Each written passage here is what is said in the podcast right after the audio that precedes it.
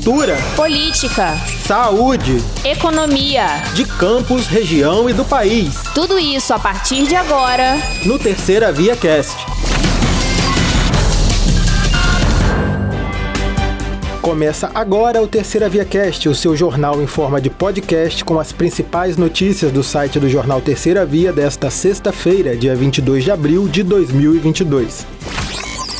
A estudante campista Carolina Hust, de 26 anos, foi aprovada no vestibular de medicina da Universidade de Valença. Mas para fazer a matrícula, ela precisa da quantia de R$ 10.500. Como Carolina e a família não dispõem desse recurso, ela decidiu fazer uma vaquinha virtual através de Pix para tentar arrecadar o valor e assim dar prosseguimento ao sonho de ser médica.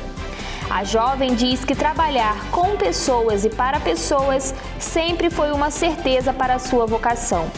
Carolina precisa fazer a matrícula até a segunda-feira, dia 25, pois o financiamento estudantil não cobre. Para colaborar, basta realizar uma transferência para a chave Pix carolinarust.hotmail.com.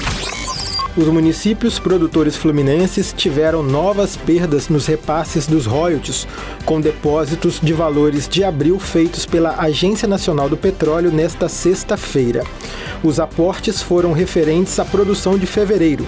Campos dos Goitacazes recebeu com 13,6% de queda, o equivalente a pouco mais de 45 milhões contra 52 milhões de março.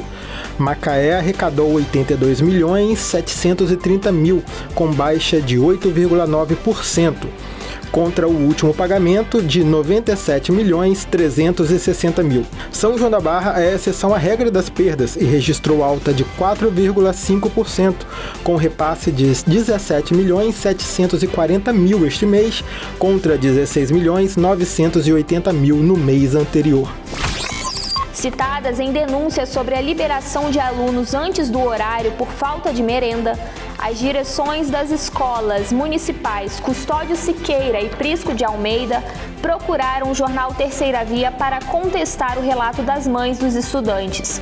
A reportagem foi publicada na última terça-feira.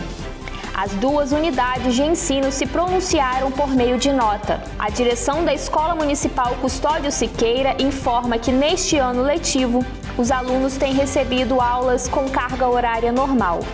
Já a diretora da Escola Municipal Prisco de Almeida esclarece que o motivo da liberação antecipada seria porque a instituição está recebendo nova pintura, não pela falta de merenda. Segundo a Prefeitura de Campos, a oferta de almoço e jantar está sendo inserida de forma gradativa nas escolas. A maior parte das creches já estão fornecendo as refeições, além de outras alimentações todos os dias. As que ainda não receberam estão sendo visitadas pelas empresas vencedoras da licitação para aquisição de merendas, junto às equipes do Departamento de Nutrição da Secretaria, para a adequação das cozinhas visando o preparo das refeições. O Centro de Referência de Assistência Social, o CRAS, na Travessa Santo Elias, no Jardim Carioca, em Campos, teve 4.098 cartões levados em um assalto na madrugada desta sexta. Vigias da sede chegaram a ficar amarrados durante o crime. Os cartões levados no assalto são do programa Super RJ e têm crédito de 200 reais em cada um o secretário municipal de Desenvolvimento Humano e Social, Rodrigo Carvalho, afirmou à equipe de reportagem do jornal Terceira Via que já fez contato com o governo do estado do Rio para o bloqueio imediato do cartão. A ocorrência foi registrada na 146DP, em Guarulhos, que irá investigar o caso. Até a gravação deste podcast, nenhuma pessoa havia sido presa. A primeira campanha de doação de sangue deste ano em São João da Barra acontece na próxima terça-feira, dia 26, das 7 horas da manhã às 3 horas da tarde, no CIEP Professora Gladys Teixeira. O objetivo é abastecer o banco do Hemocentro do Hospital Ferreira Machado, em Campos dos Goitacazes, responsável pelo atendimento à região. A iniciativa é uma parceria entre o Instituto pela Vida Doando Esperança, o Hospital Ferreira Machado e a Prefeitura de São João da Barra por meio da Secretaria de Saúde. Confira em nosso site todos os requisitos para poder doar. Uma família foi rendida em um assalto dentro de casa no distrito de Pingo d'Água, em São Francisco de Itabapuana. Dois homens invadiram a casa e trancaram as três pessoas da família dentro do banheiro. Segundo as vítimas, os homens estavam armados e ameaçaram o grupo.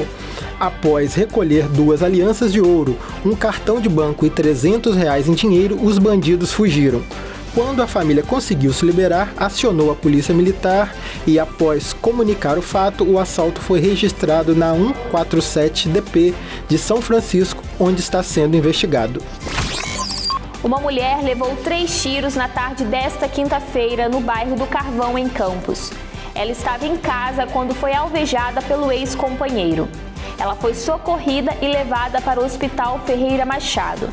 A vítima foi atingida no tórax, braço e coxa. O hospital não divulgou seu estado de saúde até a gravação deste podcast.